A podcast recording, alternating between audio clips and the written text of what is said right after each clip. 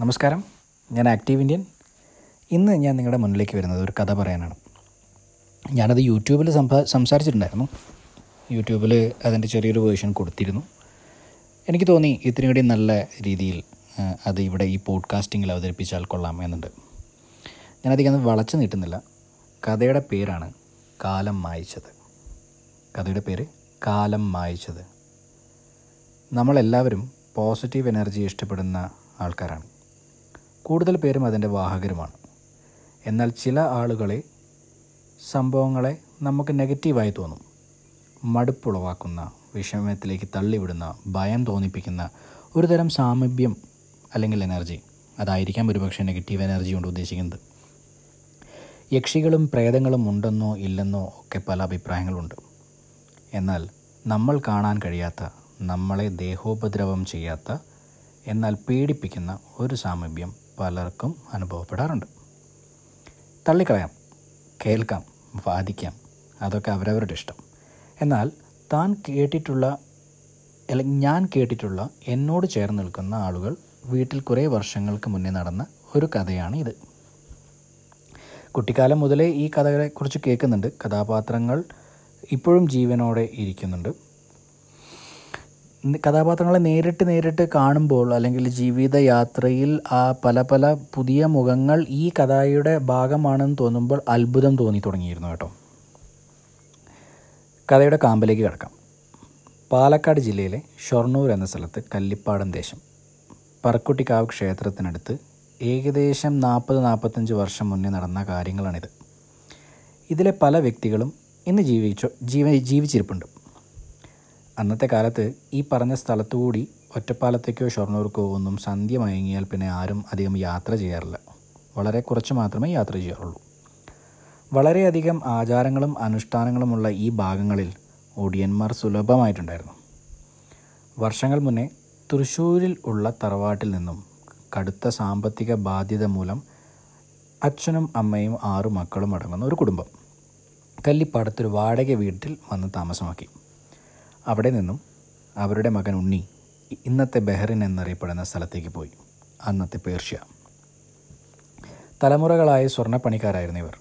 ഒരു വീടും വസ്തുവും എന്ന ലക്ഷ്യം മാത്രം മുന്നിൽ കണ്ടുപോയ ഉണ്ണി അങ്ങനെയിരിക്കെയാണ് പറക്കുട്ടിക്കാവിനടുത്ത് ഒരു ഏക്കർ സ്ഥലം ഇരുപത്തിരണ്ടായിരം രൂപയ്ക്ക് കൊടുക്കുന്നുണ്ട് എന്നറിഞ്ഞത്. അങ്ങനെ ഒരു വർഷം കഴിഞ്ഞ് തിരിച്ചു വന്ന ഉണ്ണി ആ സ്ഥലം തന്റെയും സഹോദരങ്ങളുടെയും പേരിൽ വാങ്ങി. ആറു മക്കൾ മൂന്നാണും മൂന്ന് പെണ്ണും.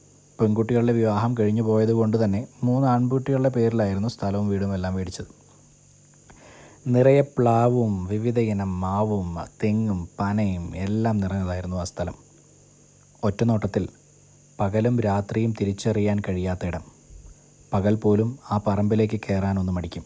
എന്നിരുന്നാലും വീട് എന്ന സ്വപ്നം ഉണ്ടായിരുന്നതിനാൽ അത് വാങ്ങി. തിരികെ ബഹ്റൈനിലേക്ക് മടങ്ങി അവിടെ നിന്ന് ജോലി ചെയ്ത് പതിയെ പതിയെ ഉണ്ണി അവിടെ ഒരു വീടുണ്ടാക്കി. ഒരു വലിയ വീട്. അച്ഛനും അമ്മയും അടക്കമുള്ള കുടുംബം അവിടേക്ക് താമസവും മാറി.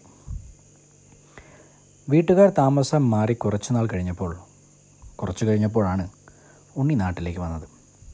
കല്യാണം അനുബന്ധിച്ച് വന്ന ഉണ്ണി പിന്നെ കല്യാണത്തോടെ നാട്ടിൽ കൂടുകയായിരുന്നു. കല്യാണ തിരക്കുകളൊക്കെ കഴിഞ്ഞ് ഒരു ദിവസം ഉണ്ണിയുടെ അനിയൻ വന്ന് പറഞ്ഞു ചേട്ടാ ഈ വീടിന് എന്തോ കുഴപ്പമുണ്ട്. നമ്മളല്ലാതെ വേറെ ആരൊക്കെയോ ഇവിടെ ഉള്ള പോലെ. ചില സമയങ്ങളിൽ ഭയങ്കര ശബ്ദവും ആളനക്കവും ഒക്കെ കേൾക്കാം. എന്തോ പേടിയാണ്ട്. പുറത്തൊക്കെ ജീവിച്ചു വന്ന അനുഭവം കൊണ്ടാവാം. ഉണ്ണി അനിയനോട് ഒക്കെ നിന്റെ തോന്നലാണ് എന്ന് മട്ടിൽ പറഞ്ഞു. മാത്രമല്ല വലിയ വീട്ടിൽ ആദ്യമായി താമസിക്കല്ലേ? അതുകൊണ്ടൊക്കെയാവും എന്ന് പറഞ്ഞ് തള്ളിക്കളഞ്ഞു. ആ സമയത്ത് വീടിനോട് ചേർന്ന് ഒരു മുളംകാടുണ്ട് അതിൽ നിന്നുള്ള മുളകൾ കുത്തിയൊടിച്ച് വീടിന്റെ പുറകിൽ ഒരു ചായ്പ് പണിതിട്ടുണ്ട്.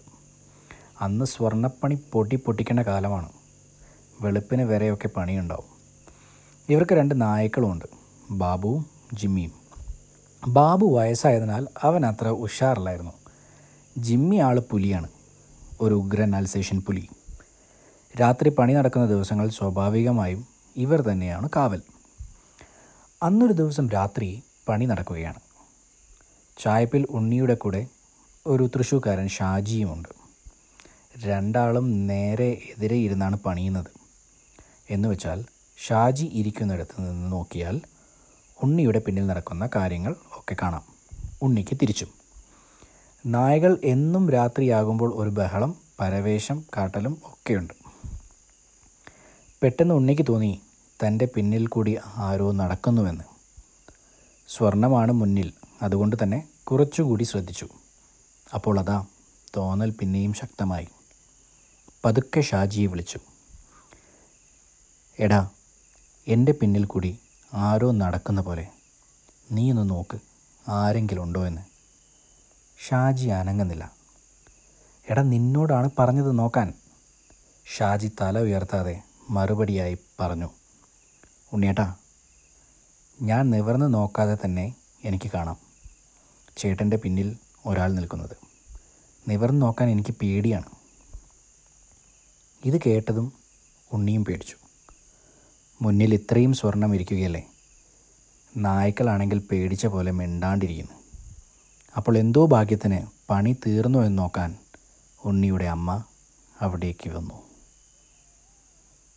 ഇതാണ് ആദ്യത്തെ ഭാഗം. ഓക്കെ? ഞാൻ നേരത്തെ പറഞ്ഞ പോലെ കഥയുടെ പേര് കാലം മായിച്ചത് എന്നാണ്. ഇത് ആക്ച്വലി എന്റെ തറവാട്ടിൽ നടന്ന ഒരു യാഥാസ്ഥിതികമായ ഒരു കഥയാണ്. ഞാൻ കുട്ടിക്കാലം മുതലേ ഈ കഥയെക്കുറിച്ച് കേൾക്കുന്നുണ്ട്. കഥാപാത്രങ്ങൾ പല ആൾക്കാരും മരിച്ചുപോയി. ഒരുപാട് ആൾക്കാർ ഇന്നും ജീവനോടെ ഇരിക്കുന്നുണ്ട്. ഞങ്ങളുടെ തറവാട്ടിൽ ഇപ്പോഴും അതെ ഒത്തിരി ഹിറ്റായിട്ടുള്ളൊരു കഥയാണിത്. ഇപ്പോഴും ആൾക്കാരുടെ ഒപ്പം നമ്മൾ തറവാട്ടിൽ വല്ല പരിപാടികൾ ഒത്തുകൂടൽ ചടങ്ങുകൾ കല്യാണം കാതുകുത്ത് അങ്ങനെ എന്ത് പരിപാടിയാണെങ്കിലും ശരി കാരണവന്മാർ ഈ ടോപ്പിക് എടുത്തിടും. പിന്നെ ഇതിനെക്കുറിച്ച് സംസാരമാണ്. പേടിപ്പിക്കുന്ന സിറ്റുവേഷൻസാണ് രസകരമായിട്ടുള്ള കാര്യങ്ങളാണ്. ആദ്യ ഭാഗം അവിടെ നിൽക്കട്ടെ. രണ്ടാം ഭാഗം തുടർന്നുണ്ടാവും. നിങ്ങളുടെ കമൻസ് തീർച്ചയായും പറയണം. വോയിസ് ആയിട്ട് പറയണം. കേൾക്കാൻ താല്പര്യമുണ്ട്. എന്റെ വോയിസ് എത്രത്തോളം സക്സസ്ഫുൾ ആയി എന്ന് എനിക്കറിയില്ല.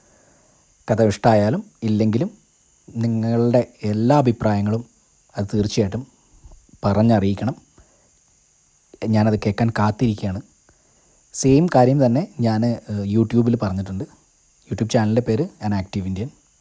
ഞാൻ നിങ്ങളുടെ സ്വന്തം റോഷൻ ഗോപുരത്തിങ്കൽ. താങ്ക്